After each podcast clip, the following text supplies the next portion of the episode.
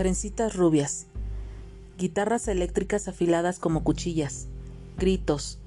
Bajo y batería martirizadores como los latidos del corazón de un hombre que corre. Sonidos secos y descarnados que rebotan en las paredes húmedas y oscuras de hormigón y le arañaban los tímpanos, la lengua, el cerebro. A él y a los demás, ensordecidos en el éxtasis percusivo. No esperaban otra cosa de una noche fuera tanto si la pasaban en la calle con la helada, llenándose de cerveza y aullando a la luna como extrañas fieras de cuero asilvestradas por el asfalto, como si se sumergieran en el estrépito y el calor sofocante de un sótano o un local. Todo valía para ellos. Alcohol, bullicio y falta de pensamientos, una mezcla diabólica y embriagadora que a veces les hacía sospechar que esos tres elementos eran el barro con el que estaba hecho el pis, el paraíso, o el infierno, o los dos. Al chico le valía con eso, y no se sabe cómo logró apoderarse de un vaso de papel casi lleno de cerveza, bebérsela y volver a zambullirse en la masa que se agitaba al pie de la tarima antes de que al legítimo propietario le diera tiempo a, protestar. Se dejó arrastrar por el baile alocado que ondeaba desacompasado con el ritmo insostenible de las balas de punk rock disparadas por los instrumentos. Incrustaciones metálicas y destellantes que el sudor y la música había fundido con la carne.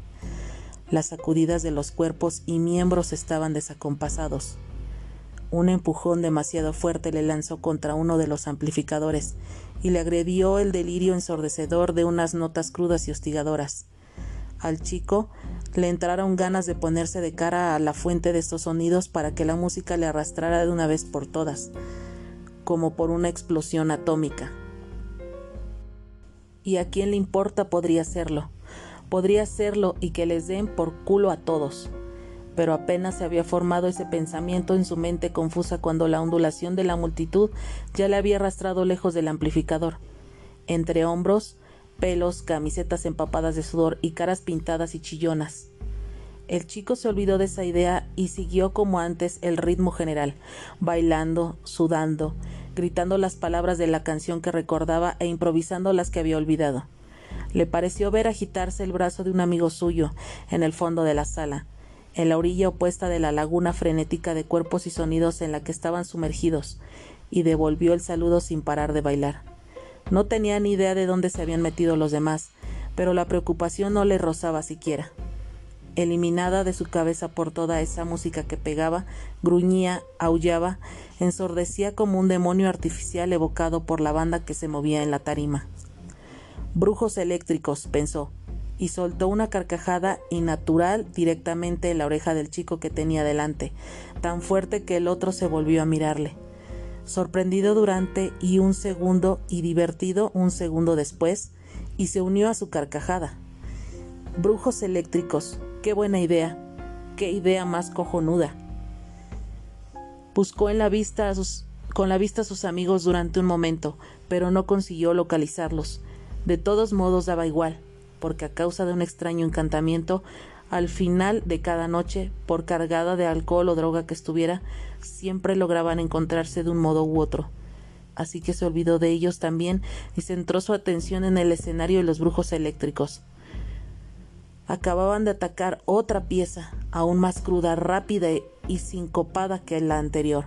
¡Eh! Gritó, cruzándose con el azul oscuro de los ojos muy abiertos de una chica rubia que bailaba cansinamente junto a él pensando devolverle un poco de energía con esa exclamación entusiasta y elemental. ¡Eh! repitió con fuerza. Una sonrisa torcida y extasiada le modelaba los labios agrietados. Pero la chica ni siquiera contestó a la sonrisa y siguió bailando, encajada entre otros cuerpos.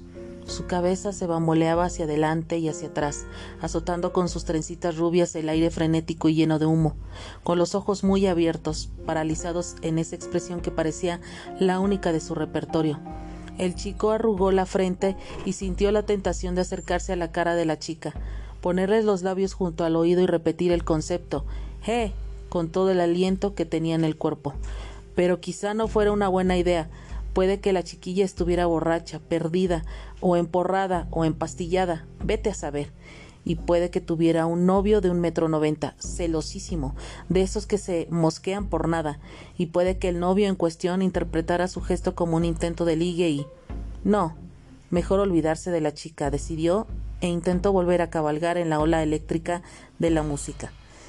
Pero le costaba recuperar el ritmo.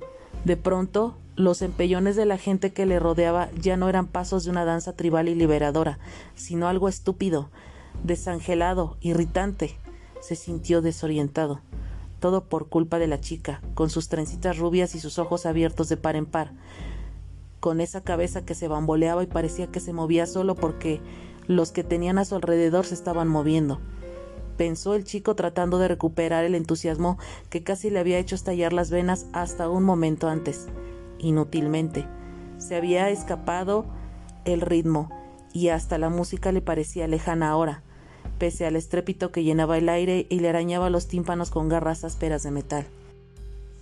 A tomar por culo, joder, musitó, bailando ahora ya sin al menos rastro de pasión. A tomar por culo. Volvió a mirar a Trencitas Rubias, que parecía a punto de derrumbarse. Una muñeca hinchable, pinchada, que segundo a segundo perdía aire y vida y acabaría pisoteada por el público del concierto, incluido él, probablemente. Pero para ella se había perdido el ritmo, pensó arrugando la frente y dándole a la muchacha un empujón distraído. Ella por poco no le cae encima, con la cara tapada por la cascada de trencitas, zarandeando los brazos como si estuvieran vacíos, sin huesos ni músculos. Una muñeca rota que evitó la colisión con él gracias al movimiento rapidísimo de un brazo que le pasó por la cintura y la volvió a enderezar.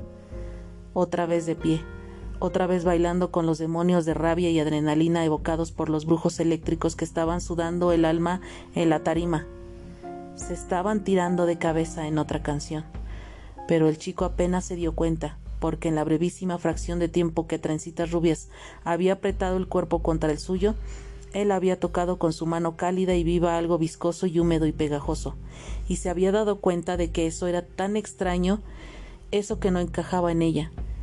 El caso es que Trencitas Rubias tenía el vientre rajado, la piel helada y no bailaba como bailaban los demás, por la sencilla razón de que Trencitas Rubias estaba muerta. Trencitas Rubias estaba muerta, y el chico se puso a gritar y a moverse entre los cuerpos resbaladizos de música y frenesí, y recuperó la energía y el ritmo que poco antes creía haber perdido. Pero, pero nadie pudo entender el verdadero motivo por el que se desgañitaba y se agitaba de un modo tan desenfrenado. Nadie, porque había estrépito, alcohol y falta de pensamientos, y la música les estaba empujando hacia una meta que sería idéntica y distinta para cada uno de los presentes, la cima de un paroxismo en el que los gritos de uno serían los gritos de todos, el placer de uno, el placer de todos, y la locura de uno, la locura de todos. Sin saber realmente por qué, el chico dejó que sus brazos se deslizaran alrededor del cuerpo frío de trencitas rubias y la estrechó, Notó el líquido pegajoso de la sangre que le había empapado el vestido. Notó los pezones completamente endurecidos apretarle la camiseta y notó el hielo de ese cuello en el que, a su pesar sin saber por qué, estaba hundiendo la cara mojada por las lágrimas. Lloraba porque Trencitas Rubias estaba muerta, pero seguía bailando, arrastrada por el ritmo general y la tempestad áspera y furiosa de la música. Lloraba, Sollozaba porque Trencitas Rubias había sido tan bonita y ahora estaba tan vacía. Sus intestinos se habían escurrido por la raja abierta en la barriga como la parodia de una vagina de un sexo suplementario e inútil. Probablemente los chicos que estaban allí, bailando, le habían pisado las tripas sin darse cuenta, porque en un sótano donde se celebra un concierto de entrada libre hay tantas porquerías que nadie se preocupa de ellas. Pero el chico lo sabía, Sabía lo que eran las cosas viscosas que había estado aplastando hasta entonces con las suelas de sus botas, y ese conocimiento le hacía derramar más lágrimas que le quemaban los ojos, y estrechar a trencitas rubias era como decirle no estás realmente muerta. Todo esto no es más que una broma de mal gusto, y una vez terminando el concierto podrás volver a casa como todos los demás, y dormir y soñar de veras, de veras. Fue entonces cuando se percató de que había recuperado el ritmo, abrazado al cadáver de la chica rubia. Casi le dieron ganas de reír, pero no se rió. siguió llorando y bailando agarrado desesperadamente a ella. Otras canciones se persiguieron por el aire, rompiéndolo y componiéndolo en imprevisibles rompecabezas, dibujando en él sonidos duros, concretos y reales, tan reales que casi parecían visibles con el ojo humano. Trencitas Rubia seguía bailando, sostenida por sus brazos que, quién sabe dónde, habían encontrado las fuerzas para sujetarla y llevar al extremo esa ficción de vida a la que alguien la había arrojado. Tú también lo has entendido, ¿verdad? Las palabras le resbalaron por los tímpanos como algo viscoso y asqueroso, una legión de insectos que buscaba una grieta en su cabeza hacia el lugar de donde le pareció que había salido la voz y le vio. A pocos centímetros de su oreja estaban los labios del chico que sujetaba a trencitas rubias, en el momento en que estuvo a punto de caerle encima. Era un chico como todos los demás, idéntico a él y a sus amigos, y esta noche quizá, después del concierto, ya no les encontraría. El otro sonreía. Trencitas rubias, la has matado tú. Y entre los sollozos ni siquiera estaba seguro de que el otro le podía oír. Sí, pero ella sigue bailando, contestó el chico sonriendo. Ahí está la gracia. Estarás de acuerdo conmigo. No tuvo más remedio que asentir, pues el sentido de lo que había hecho el asesino le estaba llenando la mente la garganta y la ingle como una marea sucia y asquerosa que subía y subía y subía imparable. La has matado, sollozó sin parar de bailar, atado al cadáver de trencitas rubias. La has matado. Sí, le dijo la voz acompañada de un aliento cálido y maloliente directamente al oído. Pero lo has entendido y no tiene sentido que sigamos hablando de ello, ¿verdad? El chico movió la cabeza y vio que el asesino abandonaba su sonrisa para estrellar, para estallar en una carcajada. Algo helado y cortante le acarició los dedos que estrechaban los costados de trencitas rubias y le arañó la piel. El chico sonriente dejó de reír, apartó un mechón de pelo de la chica y la miró directamente a los ojos durante una fracción de segundo. Ahora tengo que sacar a bailar a otra, dijo, mortalmente serio. ¿Le harás compañía mientras vuelvo con vosotros? El chico asintió, lloroso, y no consiguió cerrar los ojos, aunque lo deseaba con todas sus fuerzas, borrar de su mente el rostro, los iris grises y espléndidos, las pupilas dilatadas del asesino. Asintió con fuerza y, hundiendo la barbilla en piel fría del hombro de, trencitas rubias, se mordió la lengua. ¿Me lo prometes? Una orden disfrazada de petición. Sí, lloró él y una vez sellado su acuerdo supo que podía volver a esconder la cara en el pelo rubio de la chica y cerrar de nuevo los ojos. Con los párpados apretados pero los oídos bien abiertos a los sonidos y los delirios de esa noche manchada de rojo, oyó cómo la danza la banda se zambullía en los riffs y los solos ensordecedores de otra canción. En las lágrimas, entre las lágrimas echó a reír y a reír, y sin dejar de reír estrechó más fuerte a la chica muerta y siguió bailando. El concierto estaba llegando a su fin. El cantante del grupo que sudaba y rugía en la tarima maltrecha anunció que iban a tocar la última pieza, y el chico abrazado a trencitas rubias volvió a reír, y siguió cuando los primeros acordes de la última canción arremetieron contra él y el resto del público como olas hambrientas de una marea de electricidad arrolladora. También siguió riendo mientras las notas de la última frase le cavaron surcos en la piel y en los pensamientos. Reía porque el asesino había desaparecido y él estaba abrazado a trencitas rubias. Y reía porque no paraban de bailar juntos, como si la música no fuera a acabarse nunca. Reía porque los demás no podían entenderlo. Reía porque no tenía ni idea de dónde estaban sus amigos. Reía porque ya no le importaba nada.